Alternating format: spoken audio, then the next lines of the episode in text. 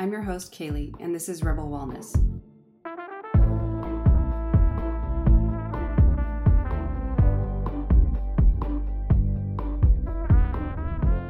Welcome to the show. I am your host, Kaylee, also known as Coach Kales.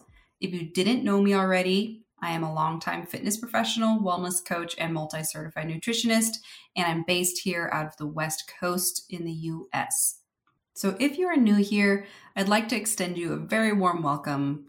You have just tuned in to one of my passion projects because it is so important to me to help demystify the health world for you and empower you with the tools necessary to walk through this world fiercely educated, to make the right choices amongst all the confusion. And it's really important for you to choose what you want, not what your mom wants, not what Brittany on TikTok told you, just you and your own brains.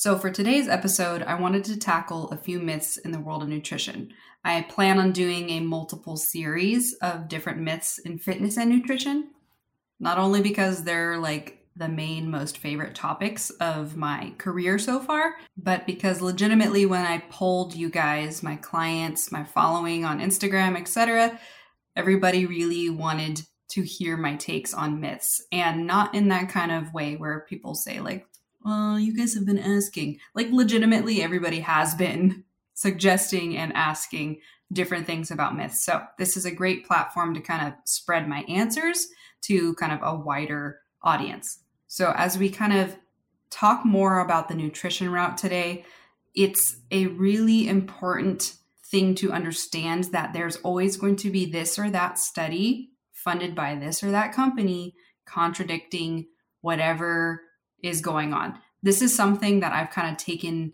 responsibility to dissect for myself and my clients. I've kind of taken both various studies that are not necessarily cherry picked because that's the other thing you get a lot of like nutrition gurus and people who are operating under the title of dietitian or nutritionist etc which here's a little clue anybody can do that and just kind of say their label and maybe not be right it's kind of scary it's just like anybody can practice once they get their degree and they can just say whatever they want and say well i'm a dietitian believe me, you know, and not to like throw shade at them. It's just you have to understand that just because they have a certain title doesn't necessarily mean they know entirely all sides to the topic they're talking about. So that's what I'm talking about. I'm not saying that people are just kind of making stuff up. It's more just that it's important to know that not even the person who's educating you, even me, is always going to have a well rounded understanding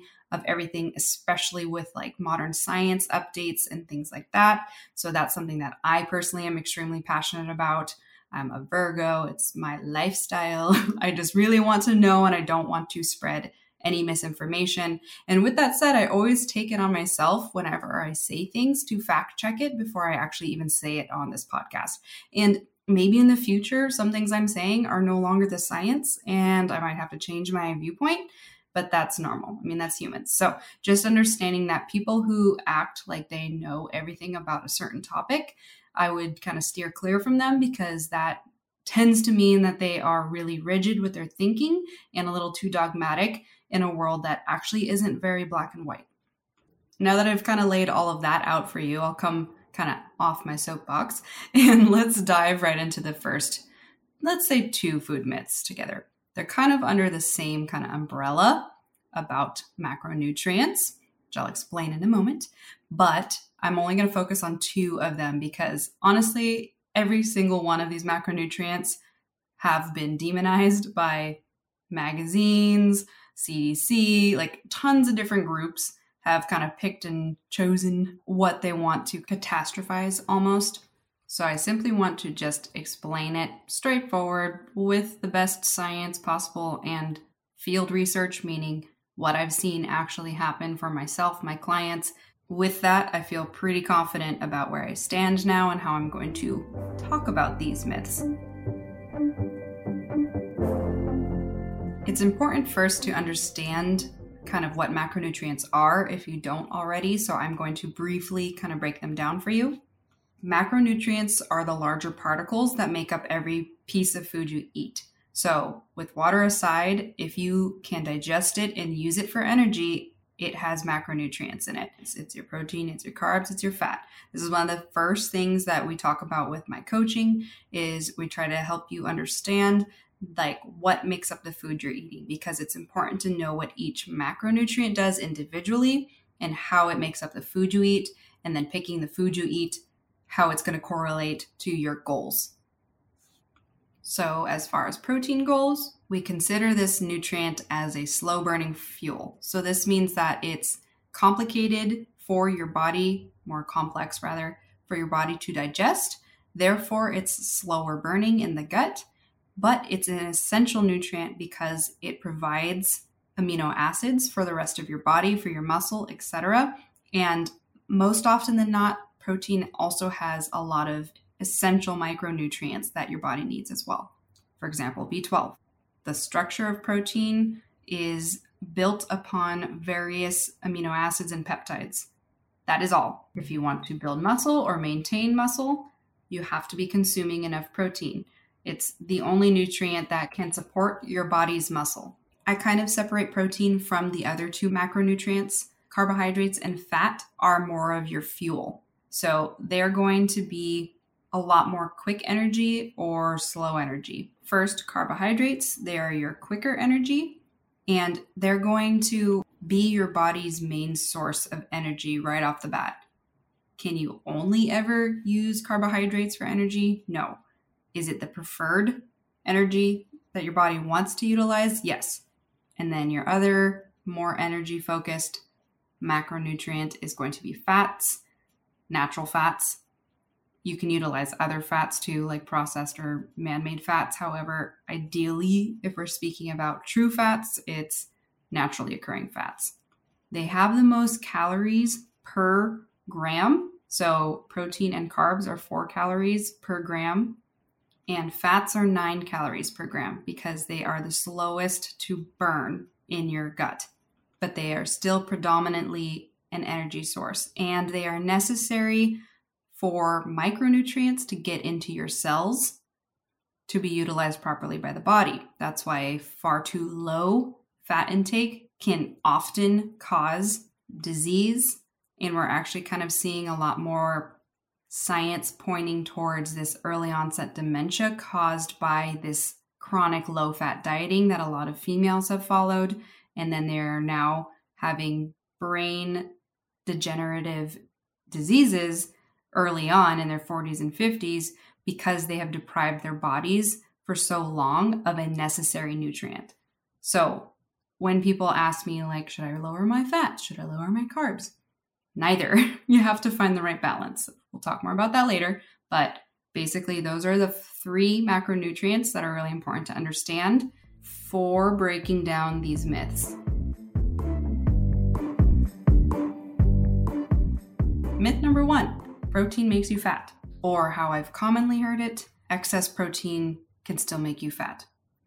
Now that you know protein is simply a combination of amino acids and peptides, as far as their molecular structure goes, it simply cannot be stored as fat easily. And it's also not easy to make energy out of. We call it the building blocks of your muscle because when it is broken down in the body, those amino acids and peptides go towards all of the different tissues in your body to help repair them or build them bigger, which essentially is still repairing because essentially what you do when you weight lift is you're tearing your muscles apart and then your body goes into recovery mode, uses the nutrients you consume and builds it bigger. That's why if you are not consuming enough protein, your muscles are probably not getting bigger, and that might be your issue but it is also a more complex structure for your gut to break down. Therefore, it tends to keep people more satiated longer, which is why it is a really good strategy for those people who are looking to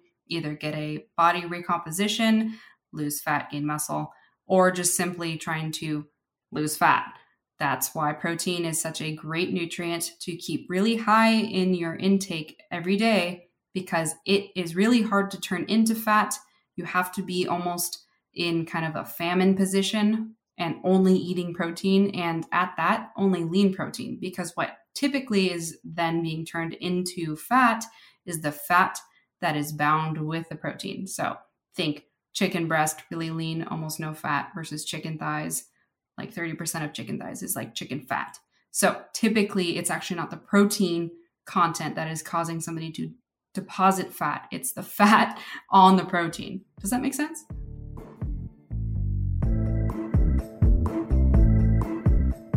So, again, your two macronutrients that tend to get stored for energy are either excess of carbohydrates or excess of fats. But that brings us into the next myth carbs make you fat. Carbohydrates, like mentioned before, are your quick energy system. It's the fastest way for your body to access energy from food you consume. So, this is why when people pass out from low blood sugar, they're given something like dextrose, which is a quick absorbing sugar Anything with os at the end is essentially sugar if you're reading labels and you're learning. And it immediately gets into the system so that your cells can generate energy again and bring your blood sugar up. However, when we've experienced a surplus of carbs or removing carbs and seeing our weight change, sometimes dramatically, think keto diet, the first 10 pounds that everybody loses in the first week is literally body water. I'll get into that in a moment. But it's because one gram of carbohydrate binds with two grams of water. So that kind of fluffiness you feel after a big carby meal or the weight you suddenly lose immediately after starting to reduce your carb intakes is actually not fat that you're losing, it's just water retention. And water retention does not equal fat. This is a really common thing that I have to coach a lot of especially my female clients, out of the mindset of is believing that just because their body is holding on to water, that they're fatter. Water is essential. Your organs need it, your energy systems need it. Typically, people who are not fully hydrated have a lot more health issues in the long run, especially than those who just consume the proper amount of carbohydrates for their body and drink enough water. So, to better understand why in keto people seem to lose weight so quickly in the beginning, like I was saying, they are dropping all the water, not just because they're no longer consuming carbs, that's a huge part of it, but because their body is also searching every single gram of water in their body to find another carb because it's, like we said in the beginning, the first energy system the body wants to use. So, in that first week, where everybody basically the keto flu is dehydration because you're losing so much water. You can avoid the keto flu by being properly hydrated with electrolytes and a significant amount of electrolytes. So, not just like one Gatorade or something like that. And I also don't like Gatorade, but that's another soapbox. um, so, when somebody does keto, the reason they're dropping water is exactly what we're talking about here. Carbohydrates bind with water in your body. However, if you are a person who's active or their total daily energy expenditure is more than the calories they're consuming, including the amount of grams of carbs they're eating every day, they most likely will not experience water weight retention the same as somebody who overconsumes for their energy expenditure every day. So naturally, it'll be easy for somebody who starts to reduce their calories, including their carbs. So they might say, okay, I'm trying to lose weight. Maybe they're a desk job person and they're not moving very much. Maybe they only walk 3,000 steps a day. That's kind of an average for a lot of my desk job clients. Then they start to cut carbs because they heard carbs make me fat. No, carbs are an energy nutrient. And if you are not expending what you are consuming, it's going to either add water weight naturally initially or become body fat because you're not utilizing that energy. So this person cuts carbs, sees their weight start to go down. They believe it must be the carbs. More often than not, it's usually water retention loss at first, and then the fact that they're just reducing their overall calorie intake. That's almost always what is the situation. However, where this can be helpful is if the choices of carbs you are consuming is adjusted. So if you are consuming a lot of processed carb products and then you remove them and you just switch to let's say vegetables fruits sweet potatoes rice etc and you see an adjusting situation on the scale it may not actually just be the carbs it could be the source of carbs because sometimes the source of carbs especially for example gluten causes a lot of inflammatory response in your gut. And so your body is also going to hold on to more water when it's inflamed. Same goes for too much sodium intake. That also will cause a lot more water retention. So it's almost always pointed at carbs for the reason that fat is gained or lost, but there's a lot of different things that go into it. So I've seen a lot of clients clean up the carb sources they consume, like removing the Oreos, removing the bread, you know, things like that, replacing with other carbs. So the total grams of carbs every day is not changing. It's just the sources are changing and they're starting to lose body fat naturally because their gut is happier, their body is happier. So sometimes you have to look into that. But again, it's not the carbs, it's just the fact of the source of the carbs and or how your body is reacting to that. The best way to manage if you are somebody in that category would be trying to put 30 to 60 minutes total of daily walking into your routine as best as you can.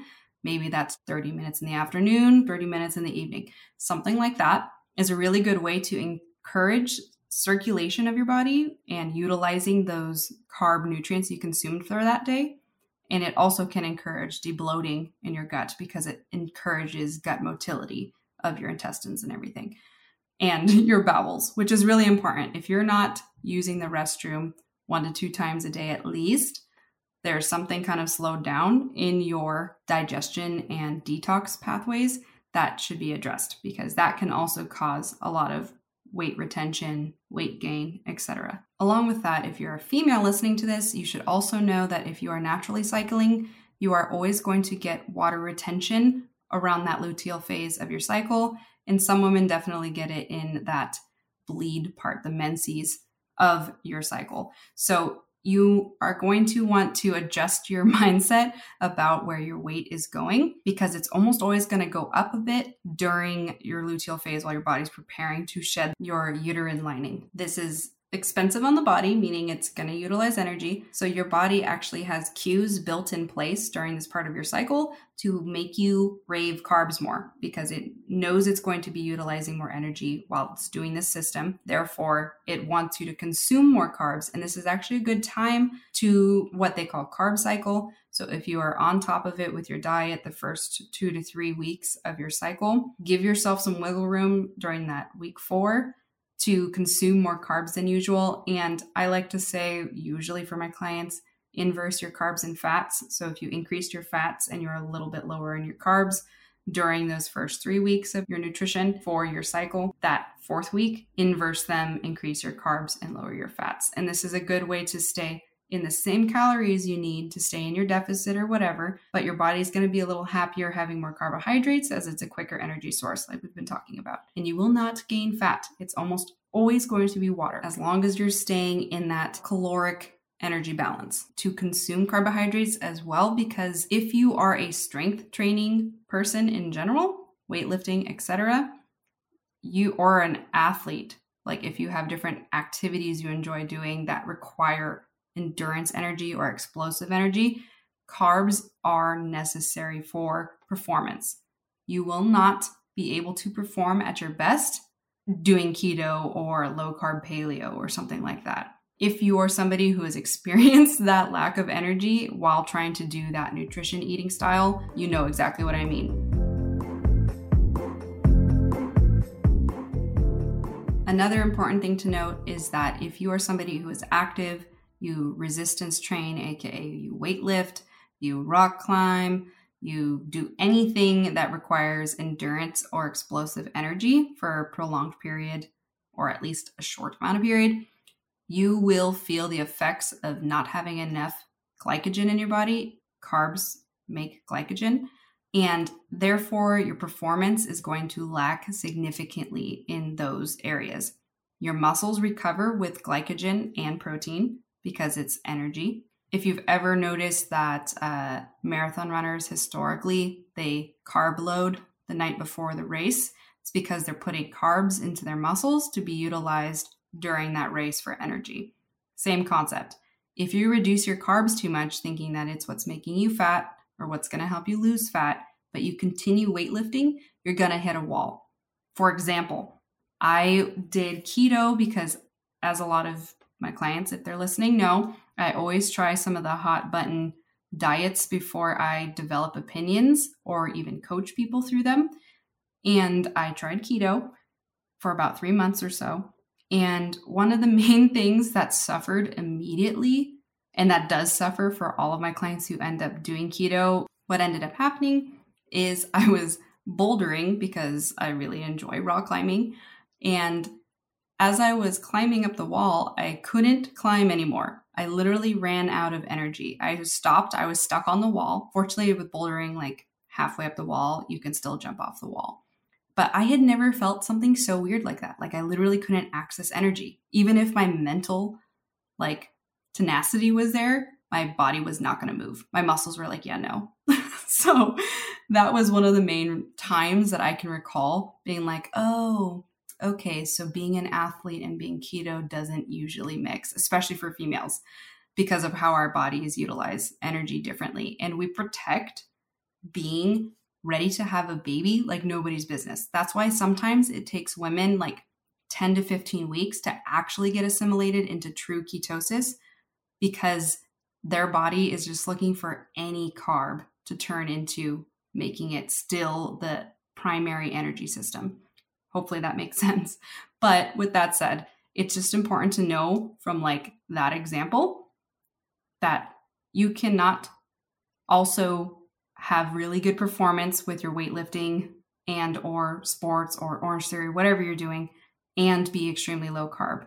It's going to burn you out. It's going to be not so good for your body long term. And it just simply doesn't work because it's an energy system. You don't just get to cut out an entire nutrient group and not face the consequences of it. So, with all that said, carbohydrates are just another macronutrient that your body actually prefers over any of the other nutrients for energy. Doesn't necessarily mean it's the healthiest to eat on its own, but it cannot simply be the only reason that you are gaining fat. Most often than not, it's because most people are consuming palatable foods, which means there's going to be a component of fat, component of carb, and a component of salt or sugar, sweet which is also a carb. But usually they utilize that combination to kind of make something really what they call palatable, tastes really nice on your palate, and people overconsume these foods and they think that because they're eating, let's say, a ton of muffins, it's the carb. Muffins are carbs, right? Muffins also have like 30 or 40% fat content. If you've ever made muffins before, you know that you add a ton of butter or a ton of canola oil usually to the mix. Same thing with brownies. They're not a carb source, they're a carb and fat source. So that's why it's really important to understand the macronutrient breakdown of your foods because it helps you better understand is it actually that item that is causing me to gain fat? Is it just the fact that I'm over consuming these items? Because you can always consume those things in the proper proportions for your daily calorie intake. Last thing I'll add is that two things that can influence the way your body manages the nutrients you consume, the macronutrients, is your gut health, because they have found now that there are different types of bacteria that process carbohydrates, process your fats, process your proteins. And if they're imbalanced, they actually can influence how well or how not well you absorb and break down, assimilate, so to speak, those nutrients. And then that can cause are you actually getting as many calories of the carbs you consume? Are you getting less? And your hormones can also play a big factor into your metabolic activity. So before you freak out and go like, "Oh my god, you're one of those it's just my hormones" type of people, let me explain. There's a team calories in, calories out, which if you listen to this entire podcast, you heard me talk about that energy equation often because it is still the king equation. What is different now that a lot of people need to open their minds to and get less rigid about the calories in, calories out is that we are seeing metabolic disorders on especially females that we've never seen before in the history because we have so many different factors going on, including xenoestrogens or other endocrine system disruptors, which your endocrine system is your hormone system and so you're disrupting your hormones through different things like fragrances, plastics, etc. And then on top of that, you're consuming a lot of these different manufactured foods and you're also having really high stress more prolonged than any other time in history because a lot more females are raising children and holding down one, two, or three full time jobs. And not in a way to have any sort of social stance on this concept. It's just a blatant truth that we have to look at and understand that we're going to see things that have never happened before to the human body because we're exposing it to a lot of stuff that really, even though it's passed by the FDA or whatever, is not fully understood. We're still seeing stuff that they're like, ooh, we shouldn't have done that. So now you can't do that anymore. Like women should not be taking Lunesta. They finally decided that, oops, we should probably not give women Lunesta because it's altering their brains in a negative way. so things like that can happen all the time. They are happening all the time. And we have to understand that we don't fully understand like obesity and how the metabolic disorder is actually developing and manifesting and what does it mean for your gut bacteria and then how does that change in your gut also change how you absorb and utilize food so these are all questions that are getting a lot more answers nowadays but we're also just in those early stages to really get enough studies going and if you don't know already it takes 2 to 5 years for a actual scientific study to go through the full process to get published. So you're not going to see this on PubMed for a while because it's currently being studied. So when a lot of people have all this like, oh, well, I've never seen studies on this before. Well, yeah, because we're literally working on it right now because we finally have the technology and understanding to finally look into this stuff. So with all of that said, I just wanted to bring it a little bit of light because we do need to understand that we don't fully understand everything to do, especially with the female body and how our body adapts with different hormone imbalances and things like that. Because I have legitimately seen people doing all the right things, logging all the food, eating it. I've seen them doing it. And their stress is literally forcing their hormones into a position where cortisol and estrogen are the besties that deposit fat. And even though they're in a caloric deficit, technically, their body doesn't perceive it that way and metabolically they're gaining fat rapidly. So, a lot of people might argue this concept, but it's still something that we're learning. It's still something that I'm learning, but I have seen it in my personal field research, so to speak. And so I know how much we don't understand about our gut and how that translates and transfers into our body. So if you're somebody who also is kind of like, oh, you know what, I feel like that kind of resonates with me. I don't know where my hormones are at. I'm going to share with you an awesome offer with the awesome women who run yourhormonebalance.com and use code rebelwellness15 for 15% off a full kit of hormone testing. So the awesome thing about this, I actually used them before I even became affiliated now. Um, it's because I liked that the whole process so much that I was like, hey, I would love to offer this to my clients and my listeners. And they're like, yeah, right on, for sure. So it's the easiest way to get your hormones tested from literally your house. You order it from them with the discount Rebel Wellness 15. It's a really easy, accessible fee. And you can also split it up into payments if you need to. And they send you the package. It's got all the information. It's a spit test. So all you do is spit on a certain day of your cycle, day 21 or around there and then you're going to send it back and they send you your results. And you can get a lot of insight on where these master hormones are kind of standing for you so to speak. It validated my thought that i had some form of adrenal fatigue and yes i totally did. My cortisol drops really early in the day. So i've just been able to take the actions to move forward with actually knowing where my hormones are at instead of guessing. Too many times we kind of avoid this like 200 or $3 $300 expense or something like that and we're just kind of taking shots in the dark. But then you're spending all this money on all these supplements you're taking, and you don't even know if that's actually what's wrong with you. So, the moral of today is no, protein and carbs do not make you fat. And if you consume them wisely and in that kind of 70 30% or 90 10% way every week to week, you should be able to maintain the level of health and physique that you are looking for. And as always, if you want more custom guidance and you want some coaching, feel free to visit coachbykales.com, shoot me a little inquiry on the contact page, and we can chat more about nutrition coaching, or I can guide you to somebody who I think might help you in your situation. So I'm going to close out today's myth busting chat with a reminder to stand in your power, identify your strength, and I sincerely hope that something today kind of cleared up some confusion for you. I will see you next Sunday on another episode of Rebel Wellness.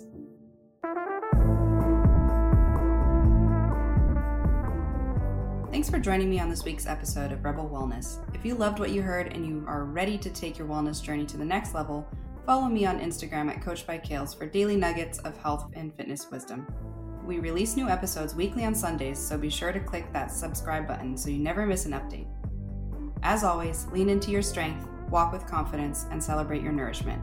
We'll catch you next Sunday on Rebel Wellness.